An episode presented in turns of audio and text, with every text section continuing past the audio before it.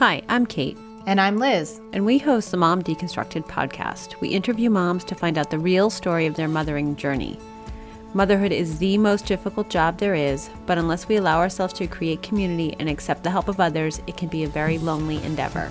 Let's get beyond the superficial, delve into the dreams that inspire us, the struggles that test us, and the conversations that connect us. You can listen to Mom Deconstructed anywhere you get your podcasts from the Parents on Demand Network and at momdeconstructed.com. Excited for today. I have an incredible woman on the line. She's a mom, she's a midwife. I love what she's doing. She's really trying to bring this open and honest conversation about birth and labor and breastfeeding and just how much goes into everything before you even truly become a mother and what birth is like and all that. And she is known as the honest midwife. Louise, how are you? I'm fine, thank you. How are you? Good, thank you. Thank you so much for being here. It's great to be here. Yes, and if you guys can't tell her lovely accent, she's across the pond, so she's on the line with me. I am across the pond. I wish I was there in person. I love it over there. the weather is hideous. Is it? Yes, it's raining. Uh, well, I kind of would take the rain today, to be honest, because it's been 100 degrees in California. And, like, not to complain about the sunshine, but, like, mama is ready for a little bit less sunshine. It has been so hot, so humid. It is exhausting. Ali, you are talking to the wrong person about this. I need some sunshine. I really you need, some, need sunshine. We can we can swap. yes, let's do a house swap. You can have my exactly. I love it. I'm all about it. A house swap. That sounds fabulous to me. Well, thank you so much for being on. You're a mom too, as I said. How old um, is your little one? My little one is 11. She started secondary school, so your equivalent of high school this week, and my eldest is 16. Wow. Congrats on them uh, getting back into their, you know, next year's school and everything. That's very exciting. Yeah, they're all still alive. yep, all still alive. You're surviving. I love it. I think they've been fed, is good. Exactly. We're good. Well, thank you again so much for being on. You know, honestly, you caught my eye on social media because you are so honest about, you know, and how passionate you are about birth and labor. And, you know, just to give a little, um, you know, backstory for my listeners, you know, Louise Broadbridge is a senior midwife. She talks all about birth and baby. She founded that company in 2017 but she has been a midwife for quite some time and we'll get into all that. But basically, her passion and her mission, everything she is trying to do is around birth and labor and being a mother and how things need to be, you know, discussed more and vocalized more and more support and safety and just so many things that go into all this that so many people don't want to talk about. And I just love that you are trying to create this noise and bring more support to others. And that's why I was like, you have to come on. So will you tell us a little bit about yourself and kind of how you became a midwife and everything before I ask you some questions? Uh, so yeah, so prior to being a midwife, I've worked in the health um, sort of industry for all my working life, so over 20 years, and I decided that I wanted to be much more um, clinical and being with families rather than sort of facilitating that, and so I decided to do my training to be a midwife, um, which I love, but I found that working within the health service was frustrating in the fact that I don't know what you guys know about our health system, but there's lots of guidelines, lots of rules, regulations, the same in any health place. And I felt so frustrated for couples coming into um, the hospitals. And I just felt that they were so ill prepared for what was going on, that there were so many, you know, a lot of people setting up their own antenatal classes that have this view that everybody can have a natural birth. So the idea that you don't need pain relief, you don't need this, that your body will open like a flower. and it all sounds so amazing, but then for a big percentage of couples, they come into the hospital and it just isn't like that for them. That they there is this deviation away from that sort of straight down the line ideal scenario. And also, I felt that partners were really left by the wayside and sort of we sort of invite partners into the birthing room now but don't actually do a huge amount to support them and prepare them. So that was one of the reasons why I set up the business because I wanted to provide antenatal classes that talked about an unexpected home birth and a cesarean section and an epidural and an episiotomy and forceps delivery because all these things were possibilities for everybody and we just weren't talking about it um, and the other thing I felt was that we were so idealistic. I think we really desperately want people to breastfeed, but because of that, we we teach about it as if it is this wonderful experience, which it can be, but it takes time with any skill. It's hard, and I think if we really taught new parents the physiology behind breastfeeding and how it actually works, and really prepared them for the struggle, then they would not stop doing it because they thought they couldn't do it. They would understand the process. So I just wanted to be much more honest and much more open. And then the final bit of that, I suppose, is really getting couples to think about before their baby arrives what is the downside of having a baby? Because when you find out you're having a baby, everybody jumps up and down and says, Congratulations, how wonderful. But nobody actually says, Look, you need to sit down and think about this. Think about what it's going to do for your relationship and how can you work with each other to help each other say you're struggling on a particular day. So i think like you said in the beginning it was just about being let's be a bit more honest about the fact that actually this can be a really bumpy ride. Yeah you could say that again. It's not a ride that we don't want to get on and i don't think that by being honest and open it will stop anybody having children it's within us to want that. But I think to be able to say, you know, this is going to rock the foundation of your relationship in a good way, but it, it you can't bring a baby into a relationship without your relationship changing. Right. And so I suppose I just wanted to talk about all those things.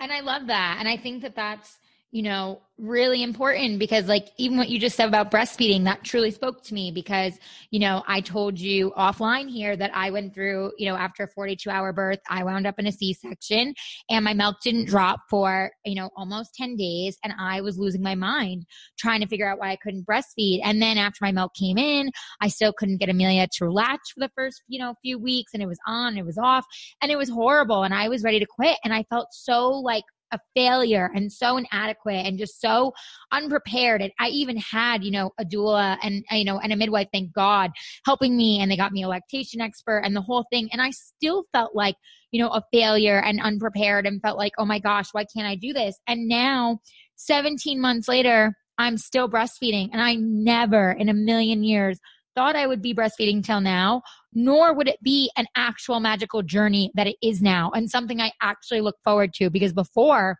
I completely dreaded it and I was ready to quit.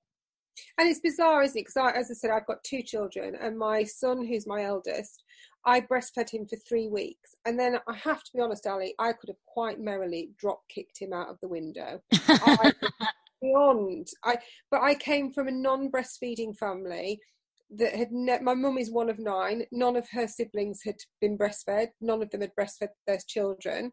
So my mum was very much like well I'll just give him a bottle. So i did. And then when i had isabel i breastfed her till she was two. And i was like you i was not one of those mums that was would ever have anticipated that i would have breastfed her for as long as i did. And i see two year olds now and think no no i didn't feed her till she was that size. But it like you said it was one of the most amazing things I did, but I don't regret formula feeding Jack because it was the right decision for me at the time. Right. For the knowledge that I had and the um, the support I had, that was the right decision for me then. If I had another child, I would definitely breastfeed. But I think our circumstances change, our knowledge changes, and our resilience changes. And sometimes it's just not right and other times it is Right. So, and I appreciate you being so honest, especially as a midwife, saying, like, hey, I did, you know, formula feed my son and it's totally okay. And I did breastfeed my daughter and it was longer than I expected and it's totally okay. And I think that's what it comes down to, right? It's like so much of this is like the mom shame and the constant judgment and what are you doing and what's this one doing? And it's like we're all just trying to survive. We're all just trying to do what we feel is best for our little one because we birthed them and we're raising them. And i appreciate that you said that because you, it's beautifully said how you said it was what was right for you in both circumstances. And look how different it was in both circumstances and the funny thing is, is that actually out of the two children, if you look at Jack, he was, I mean, he was breastfed for three weeks, but predominantly he was formula fed. He is very uh, fit. He's much more health conscious, I would say, than her, and um, is often on the go. She, bless her, she's lovely and adorable, but she's much lazier than Jack. um, she often has a sore throat. She will always, she's like her mother, she'll grab a packet of crisps before she grabs an apple. So the end result of the two children doesn't necessarily fit the, the media hype around the whole breastfeeding benefits. And I think when it comes down to why you breastfeed or don't breastfeed, I don't think the reasons come down to any one particular thing.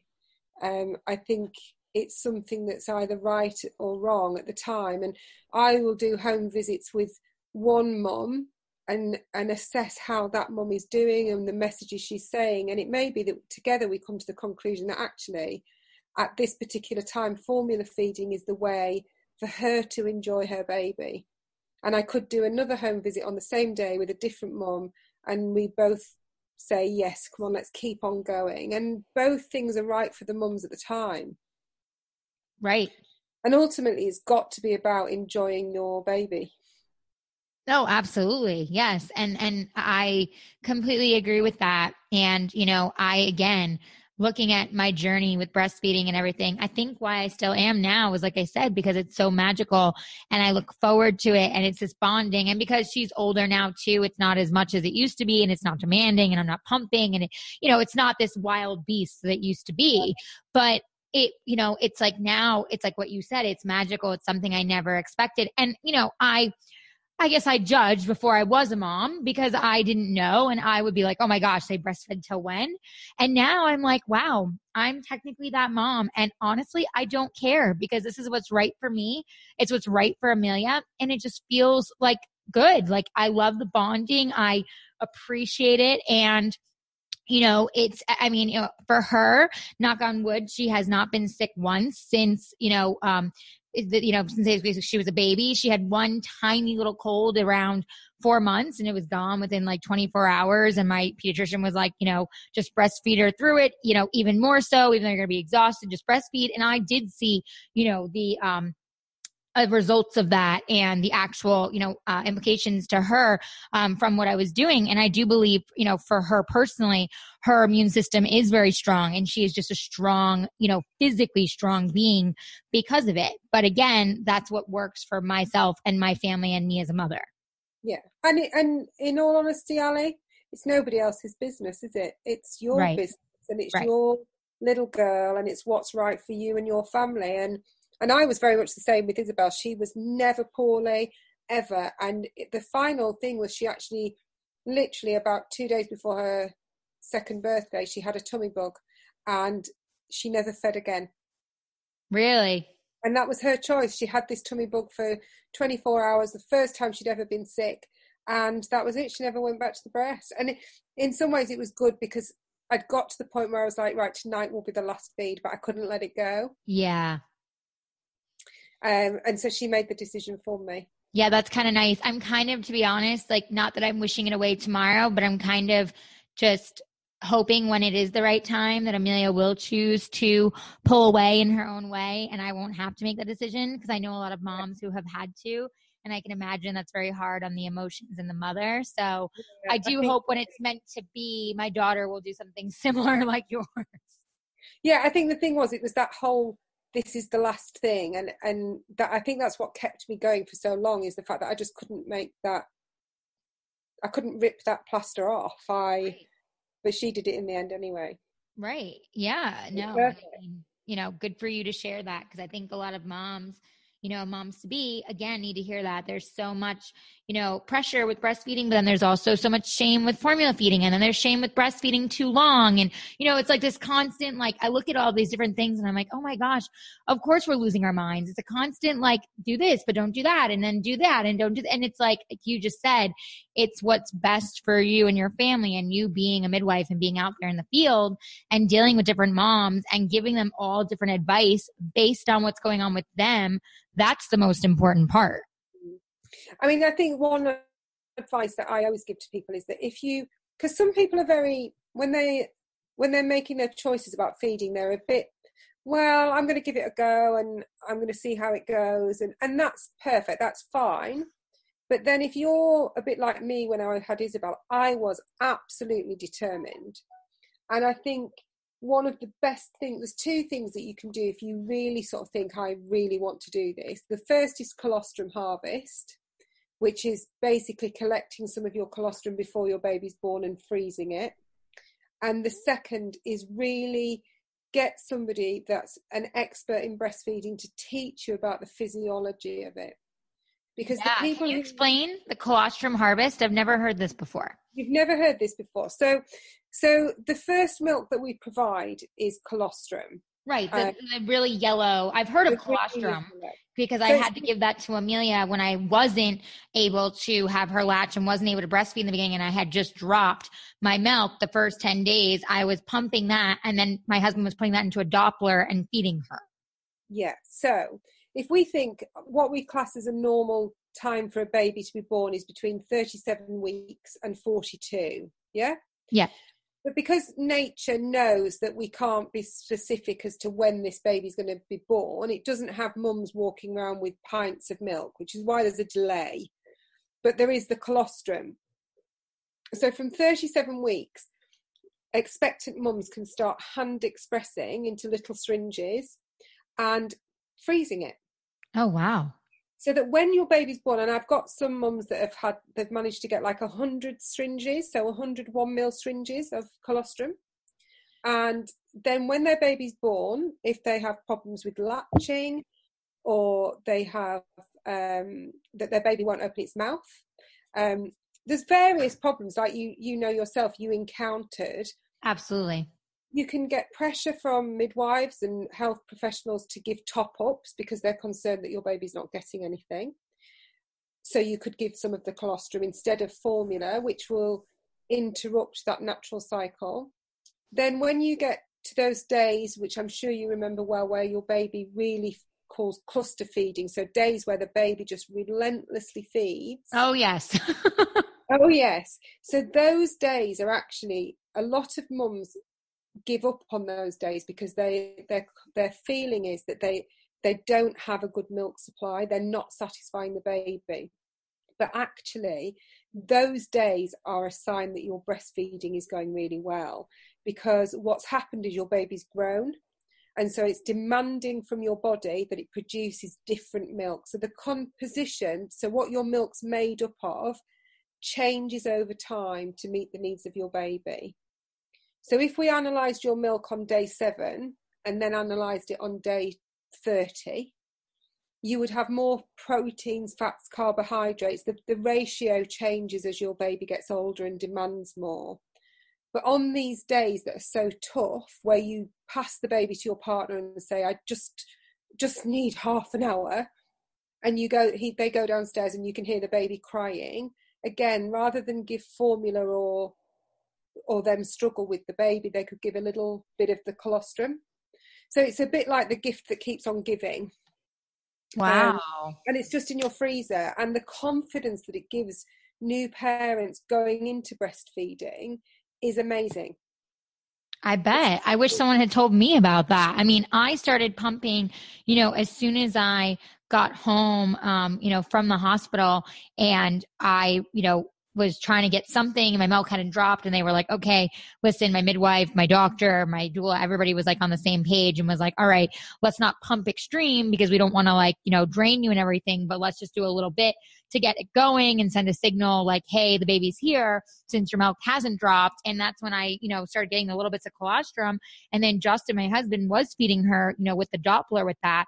But had I known I could have done that yeah beforehand, that would and have been such a relief because. Did anybody say to you, Ali, when you're expressing, I know it's a pain, but get up in the middle of the night and do it when everybody is quiet, everybody's calm, there's nobody around you. Because women will often say, Well, when I pump, I don't get a lot of milk. And that's because one, pumping is it's an alien thing to us, isn't it? It's not it's not a, it's like I could breastfeed in front in public in front of anybody. Could I breast could I breast pump in front of anybody? No way. And that inhibition in ourselves will restrict our milk. So expressing during the night is going to be much more time efficient for you. So you may get 100 million 25 minutes during the day, you may get 100 million 10 minutes during the night because we produce our best milk at night. Oh. And this is why I say to people that are determined to breastfeed, really find out the physiology of how the processes work because then you can recognize what's happening when and adjust your routine to suit it.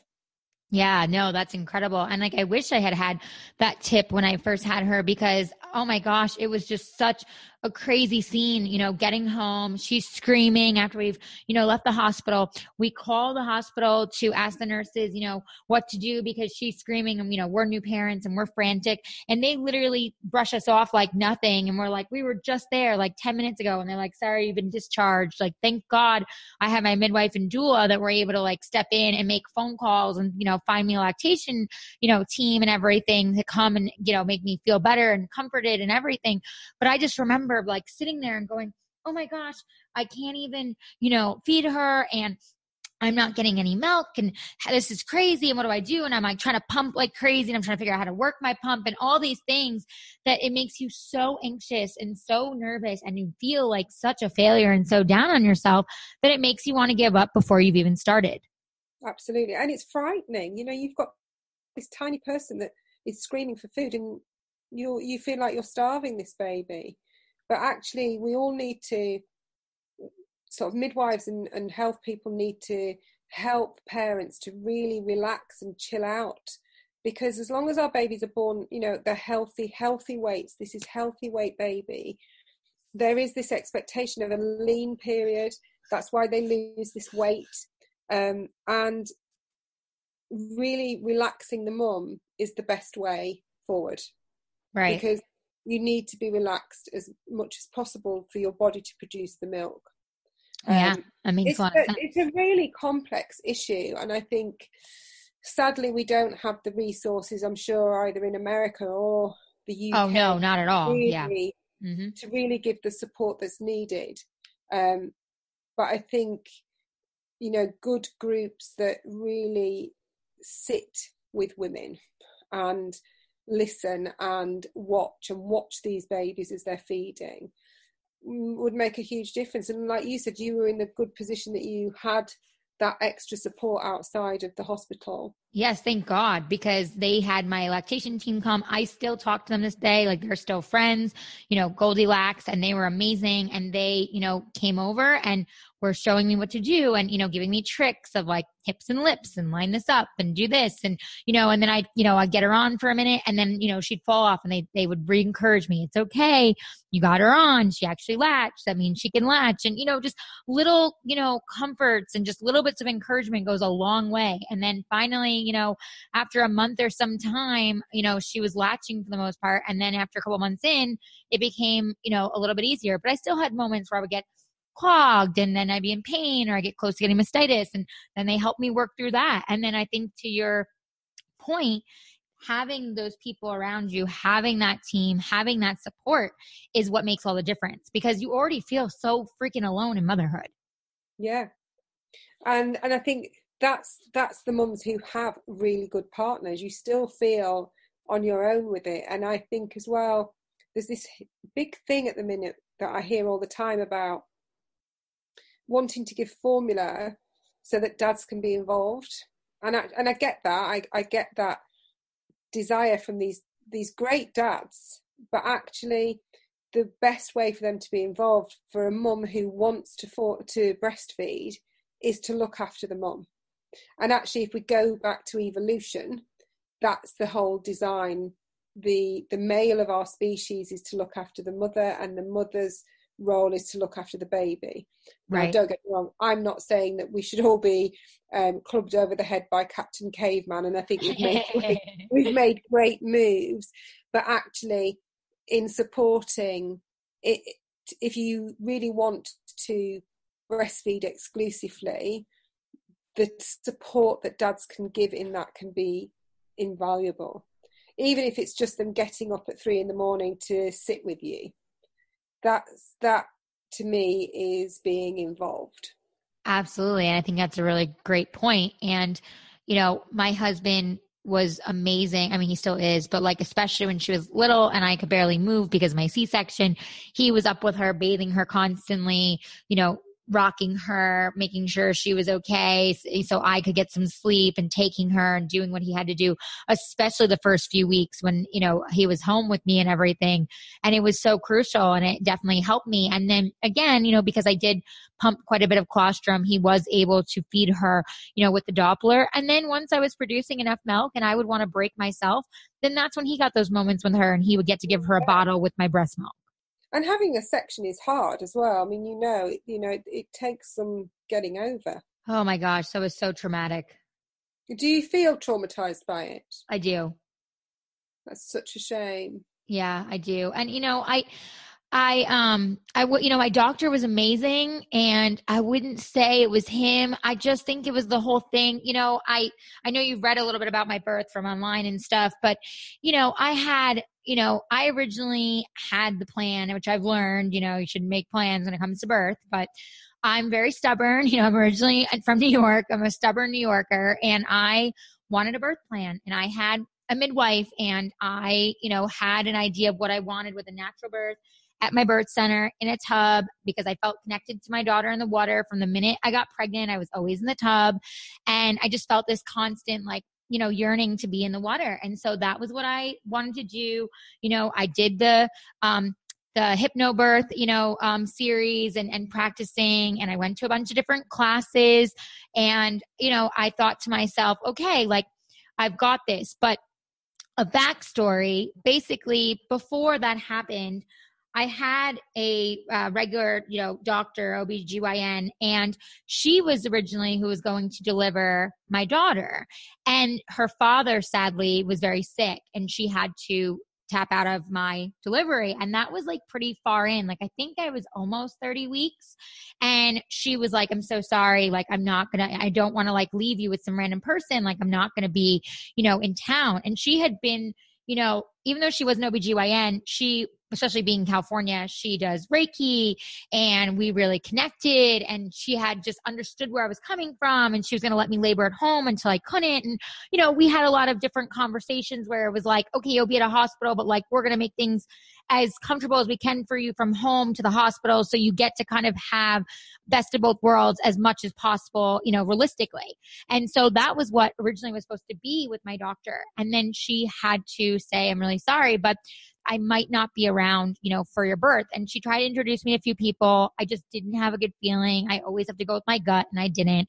And so that was when I sought out to find a midwife. And it was something I had thought about my whole birth was having a midwife. But to be quite honest, my own parents love them to death. They're my parents, but they didn't feel comfortable because on their firstborn, it's not normal to them. You know, it's not as known as it should be.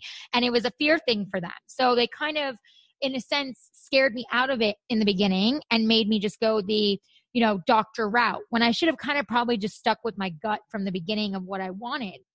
And so then fast forward, you know, after all that happened, I went along with this new midwife and I really liked her and connected with her. Um, push um, midwifery and my doula knew her um, and so she was fantastic alexis haynes and so she you know was like you should work with her robin. She's great.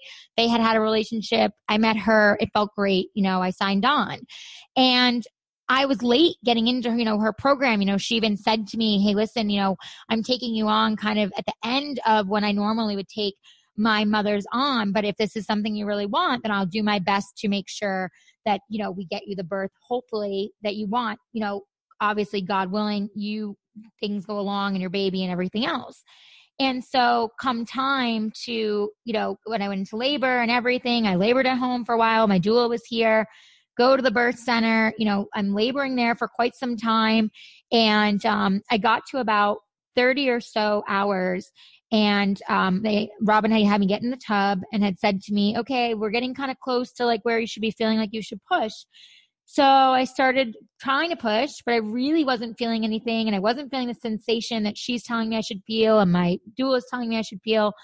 And she looks at me and she's like okay i'll be right back and I guess at that point, she had made a phone call to my backup doctor, who she works with um, over at the hospital by here, Dr. Polyakin, and had told him what was going on and decided that I was going to need interventions. And so, of course, when they came and told me when I was in the tub that I was going to need interventions, that was quite disappointing, obviously, in itself, because I felt like, oh my gosh, why can't I have the birth that I want? Why is this not happening? And I just felt like in that moment, like so upset and discouraged. And, you know, my husband turned to me and was like, listen, they just want you and Amelia to be safe.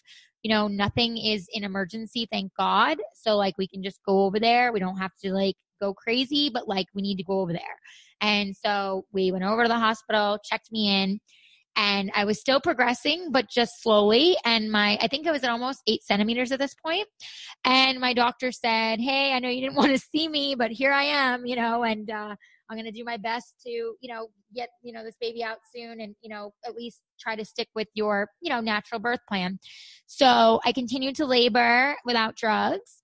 And after a few more hours, Amelia was not coming down fully. She was like, I guess they could see her head somewhat. They could see that she had dark hair, um, but they couldn't really, you know, get much else. And he tried to grab her, and she shot back up stubbornly.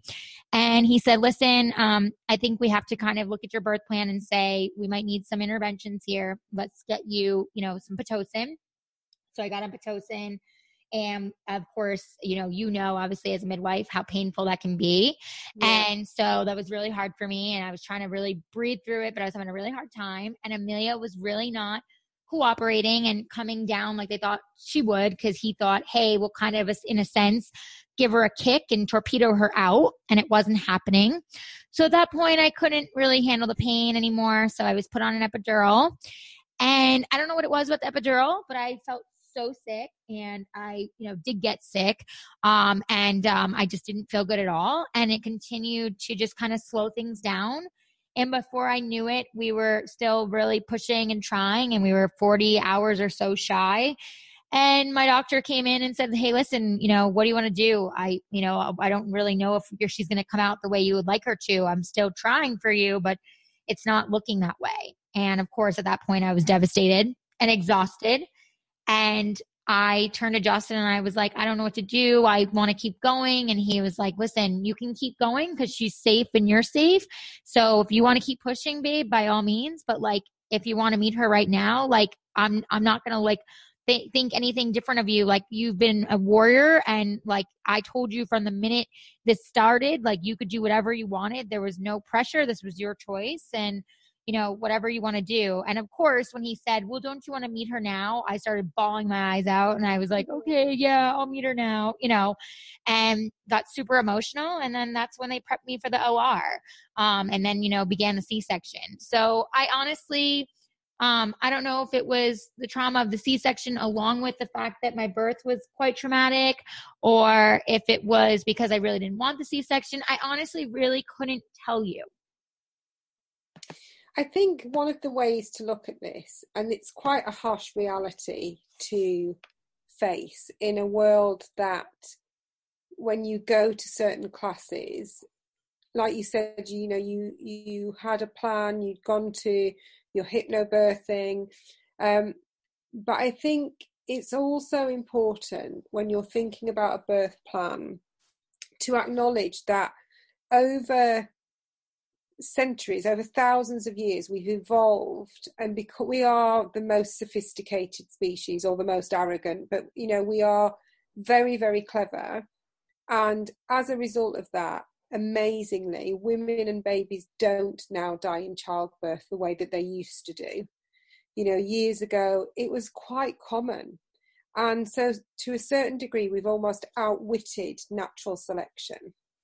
Um, but in doing that and being able to have these interventions, we have to accept that actually, despite what a lot of these classes say that everybody can have a natural birth, everybody can't have a natural birth. And when I've seen you online, you're a very little person, aren't you? yeah, I'm five foot. You're tiny. Yeah. And how tall's your husband? Um, my husband's about like five nine ish. Okay, so he's not massive. God bless him. Sorry, I'm not saying that he's short. oh no, know, yeah, yeah, no, no, he's definitely yeah. not like majorly tall. Absolutely he's not. not majorly tall, but you know there are, and I, like I said, I had a, an emergency cesarean with my son, and I didn't even get to pushing. I didn't get to fully dilated. I had a very long labour, like yourself, just well, just 36 hours, and then I had an emergency cesarean. But I, I know that I'm one of those women who couldn't do it naturally. For whatever reason, I just didn't dilate. And so I have to marvel at the fact that we have these interventions available that kept me and my baby safe. Right. As much as I would have loved to have had that natural birth, I would have done. Um, but then I think, like you, I just felt second time around I didn't want to go through that again. So I went for an elective cesarean. Now, would I, I, don't know whether I would make that same decision now. I don't know. But at the time, again, it was the right decision for me at the time. And sure. having an elective cesarean was was lovely. Right. Yeah. No. And I mean, again, like I learned obviously going through that, that like you said, like the harsh reality is things are not always going to be what you think they're going to be or what maybe they seem. And also for me, I felt like in some way, shape, or form, it was some kind of lesson for me of like, hey, uh, welcome to motherhood. This is not what you think it's going to be, you know? Um, and uh, how awful that you felt traumatized and disappointed almost. Yes. Oh, absolutely. I felt all those emotions. And I believe that that's what heavily contributed to my postpartum depression is the fact. Yeah. I mean, I had I suffered with postnatal depression after Jack, but I didn't with Isabel. Really? Yeah, it's strange, isn't it? I yeah, I didn't have the same. I still struggle a bit from time to time now, um, and I do take regular antidepressants. Um, but that's taken me a long time to accept that I need. And so I'd say it's only the last 18 months that I've really committed to taking them. And I actually say I feel great for doing it. Um, but no, after Jack, I suffered terribly but not wow. with her but not with her. See, and that's nice to hear too, because as I think about baby number two, I'm like, oh my gosh, I pray that that's not going to, you know, ha- you know, like happen again and go through that. And so it's kind of nice to hear that, like, hey, I went through it with the first one, but not the second one. But you think, Ali, when you look at your life before you had your little girl, your life now is probably completely unrecognizable. Oh, absolutely you think about having another baby now, nothing will really change. You'll just have another person in the house. Right. Your second baby is so lovely because they just slot into the chaos. Um, they learn pretty quickly that they are not the center of the universe. Whereas your first baby is the center of the universe because you can devote that time. Baby number two comes in, it's like, well, they're just going to have to cry because baby number one's wanting her dinner and you know you're not getting used to going out with vomit on your shoulder because you've already got ketchup down your trousers. It's just and it's so lovely because so much look it's so much more laid back on your second one. Your house is a tip anyway. Right. So enjoy your second and look forward to your second Right. No, yeah, that's that's good advice and and and and very, you know, very very well said and I I appreciate that. And I mean, you know, for someone, you know, who like you who is a midwife, you know, what advice would you have for me for a second birth because I, you know, we are talking about baby number 2 in the near future and uh, you know, I do think I want to try for a natural birth again, you know, maybe not necessarily a uh, birth center because of the way things went down the first time for me and because of just for medical and safety. But I do want to try a VBAC, you know, vaginal um, after yeah. section. And um, I'm trying to already think now to essentially be somewhat prepared to, you know, maybe have that chance. I'm aware that it might not work out that way, but I would like for my own self and my own healing to at least try. Yeah, and I think I think there's two things. I think the likelihood is that you will dilate far quicker because you've already dilated before. And did you say your daughter's Olivia? Um, Amelia. Amelia, sorry. No worries. Um, Amelia's only 17 months old, so it's not that long since you last, you know, it's not, you're not planning on having a big gap. Um, so I think it's perfectly reasonable. I think the other thing to wonder is you obviously got to fully dilated, so you got to the pushing stage. There, there's varying factors as to why she didn't come down. It could have just been that she was in an awkward position. You know, she she may have not had her head completely tucked in, so it could have actually been not Amelia's fault as such, but it could have been a position that she got herself into that baby number two didn't didn't get themselves into. So I think you're quite right to try again. And I think hypnobirthing is great. I think it has some really, really brilliant principles. And I think just like you said, being open to like you already sounded open. You you're you're you said to me, gonna go you know for it. I'd like to have a go. I'm not sure what's gonna happen. If it doesn't happen, that's fine. So already your expectations are different to what they were the first time round. So if you go, you give it a, a try and you end up with a cesarean, I don't think you'll be as disappointed as you were the first time round because part of you will possibly be expecting it.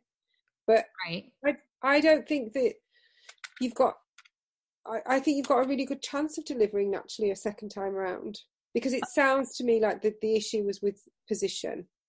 That would be my guess that it was a positional problem. Well, thank you for that. Yeah. And I mean, she was, um, head down for the most part to, at the end um, of my, you know, uh, pre, you know, I guess pregnancy before I went into labor. Um, but my doctor and midwife both did say she did flip a little bit um, when it came time. And also, um, you know, she was eight pounds, um, seven ounces, 21 inches long. Like you said, I'm pretty small. And, um, you know, he thinks it was a combination potentially of position and the fact that she was quite big and it just yeah, yeah. didn't didn't leave room for much error for me no and i think it, that sounds like really good a really good analysis and i think you know as your pregnancy progresses the second time round keeping an eye on the size of the baby um you know working out if the baby's in an optimal position before you try um but like you said you know you you've got to give it a try for your own peace of mind, I suppose. Yes. Um, and I I think a lot of women do successfully have a VBAC delivery, um, and are glad they've tried. Right. And equally, a lot of women just don't feel um, that they want to do it again, and they go for an elective cesarean. And I think both are right for each individual women. Absolutely. Yeah. It's whatever feels right to that, that woman and that mother um, in that you know time and in that moment and, and I, I appreciate one thing to consider as well with regards to cesareans and elective cesareans. I don't know whether you saw. I put a post up today, which was just a video of a couple having their baby by cesarean, and watching the video, it was no less beautiful than watching a couple having a vaginal delivery. Um, and I think it can still be completely beautiful. Well, I appreciate you saying that because I think that a lot of times, especially with media and everyone talking about things, it's like, oh, they just cut you open. It's like that alone being said, I mean, even to this day, really like shakes my brain and my emotions and everything. And when I look at my scar, sometimes I cry because I remember that. And so I think it's really important of what you said that it can be beautiful as well. And I think look at that scar and remember that it, it saved your baby's life. Right. Yeah. That's the way to look at it is the fact that she wasn't coming for whatever reason she'd chosen her own path and it wasn't to come out the way you wanted it to be. And she'll probably do that all of her life. Do yep. Oh yes. I've, I've already seen do. it. Uh-huh. Yep. Yep. Everything is She just decided that yeah, her way. And that was her way. Right. And so maybe look at it like that. Your baby will choose. Right. Not Very true. Choice yeah, no, very true. Well, it's funny because when we like get her dressed, she still fusses when you put anything over her head, and we joke that she's traumatized by trying to come down. And he's, and my husband will be like, "See, she just didn't want to," and like, what you know, we'll laugh it off. But it's true; they do choose their birth. Yeah, I think they do. Yeah. I think they do.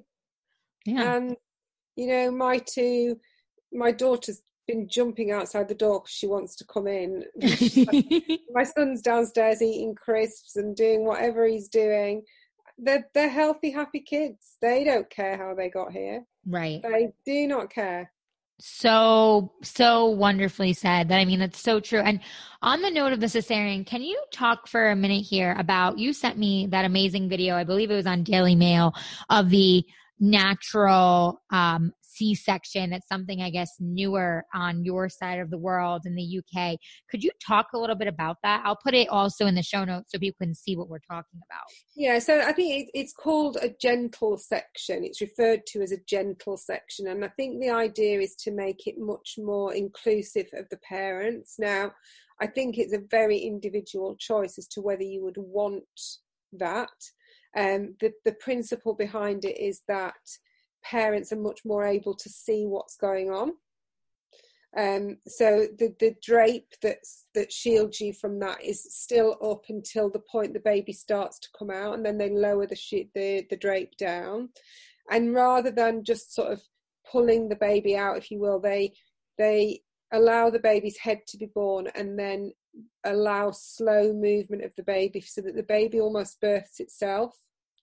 So it's just much slower, much gentler.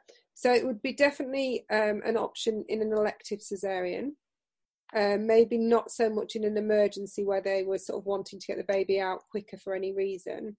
Um, and it's about sort of facilitating skin to skin immediately afterwards, the delayed cord clamping, having uh, music on in the OR, um, just making it a much more sort of inclusive environment. I mean, I know whenever I do cesarean sections for couples, we have the radio on um, in the hospital I work in, and we usually have it on like quite a smooth radio station.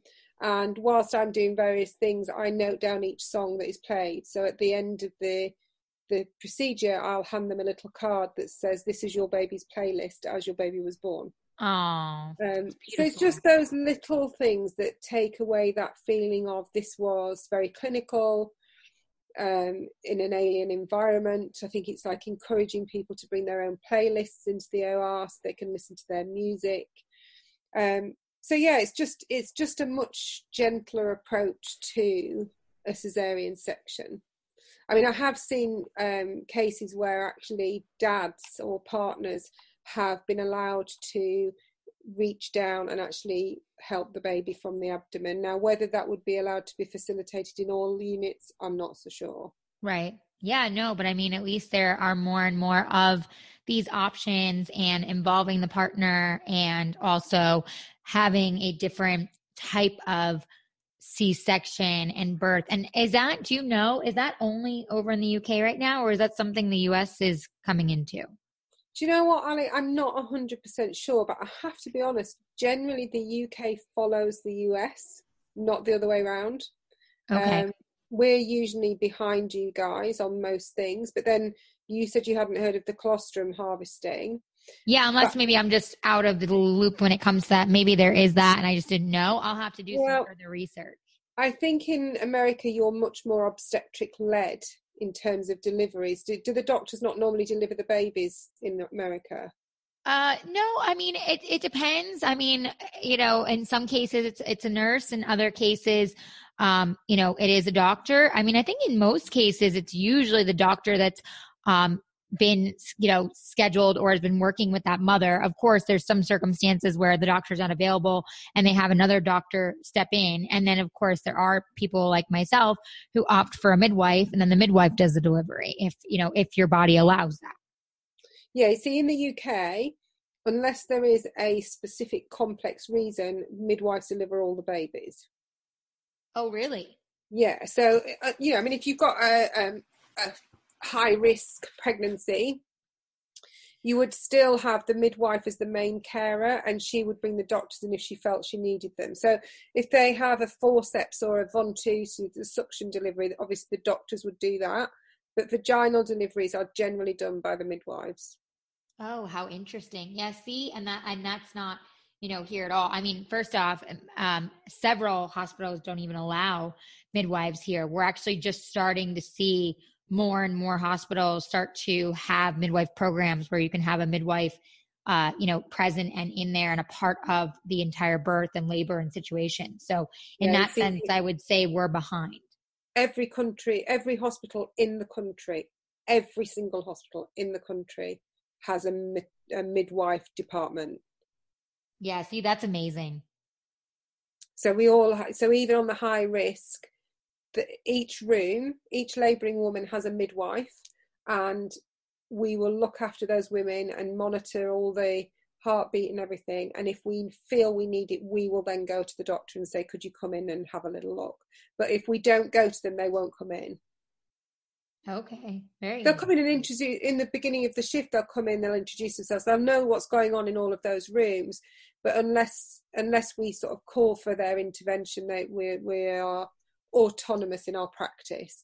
And we do a lot of the suturing as well. So if you have any tears or anything like that, the midwives repair them. Wow. That's that's pretty amazing. Very different.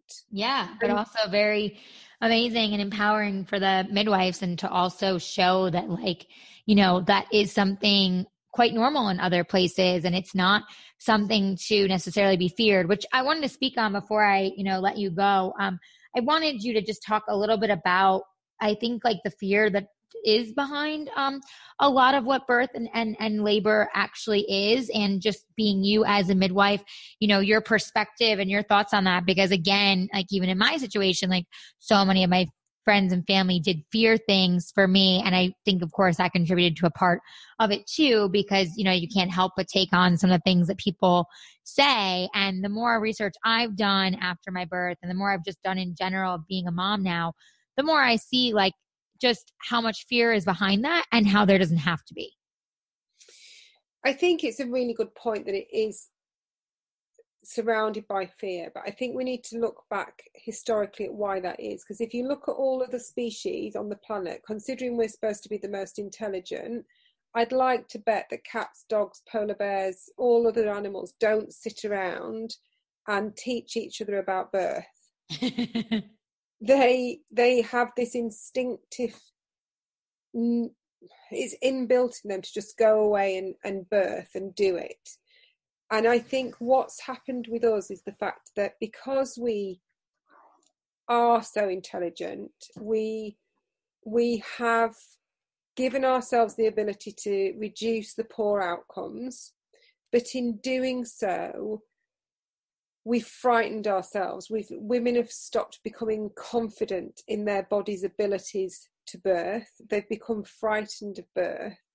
And so I think the what we need to do right across the board is stop this idealistic view of what childbirth is like for everybody. We try to fit everybody into the same square, and not everybody do, fits in the same square. So if you look at all your friends, Ali, and all their birth stories, you bet your bottom dollar they've all probably had different experiences. Completely.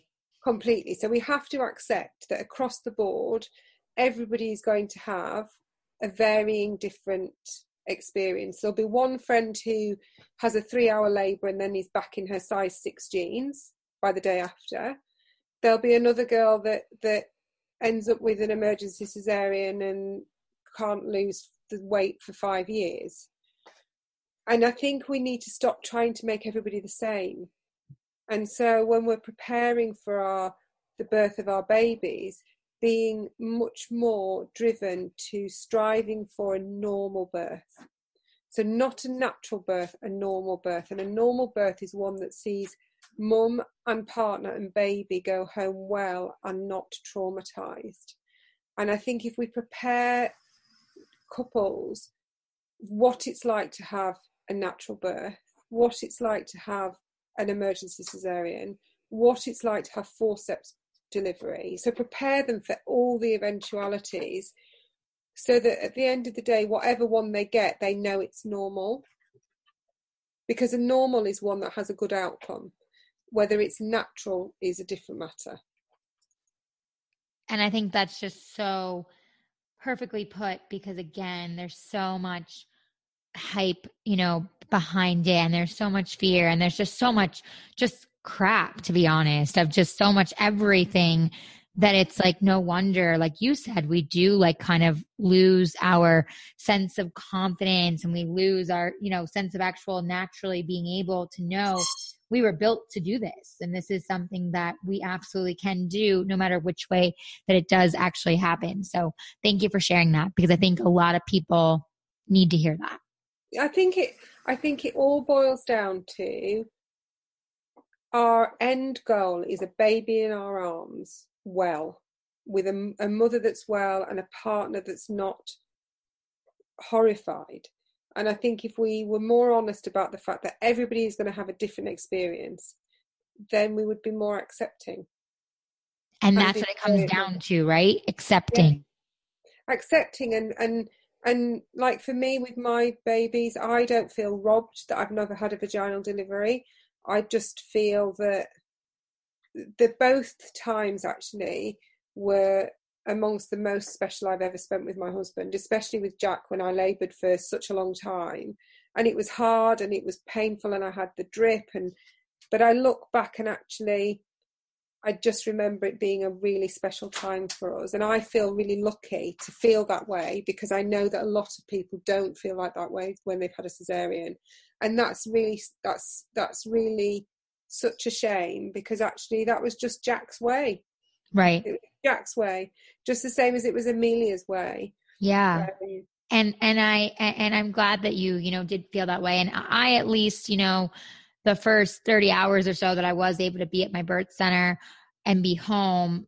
I at least felt like it was Justin and I, you know, with my doula, and we were a team and we were laboring her down and we were getting to really share in that and, you know, do all kinds of crazy positions to get her down and laugh in that and, you know, cry in that and all of that really was so beautiful. And, you know, my C section in itself really wasn't horrible because my doctor was actually amazing about getting her out quite quickly and getting her right on my chest and letting me hold her and having that skin to skin.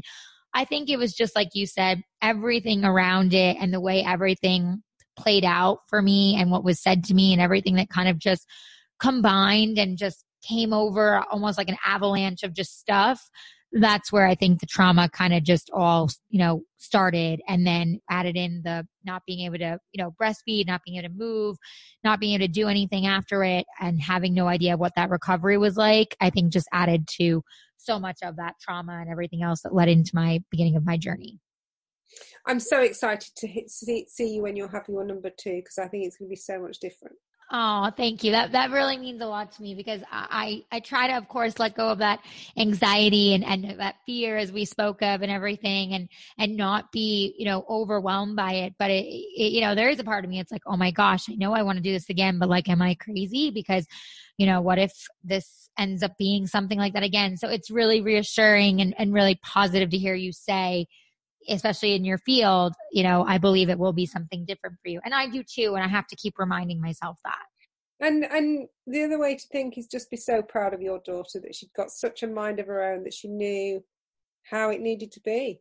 Oh, oh, and that she does. She is an Aries through and through, and I can see that in her every day. The fire that she is, and how much she already, you know, tells me where to go at 17 months old. So, it's what uh, date's her birthday? Uh, April 3rd. Ah, so she's in, my son's an Aries as well. Oh, yeah. So we both know. I mean, Aries are no joke. No, he's never been a joke. very handsome, though.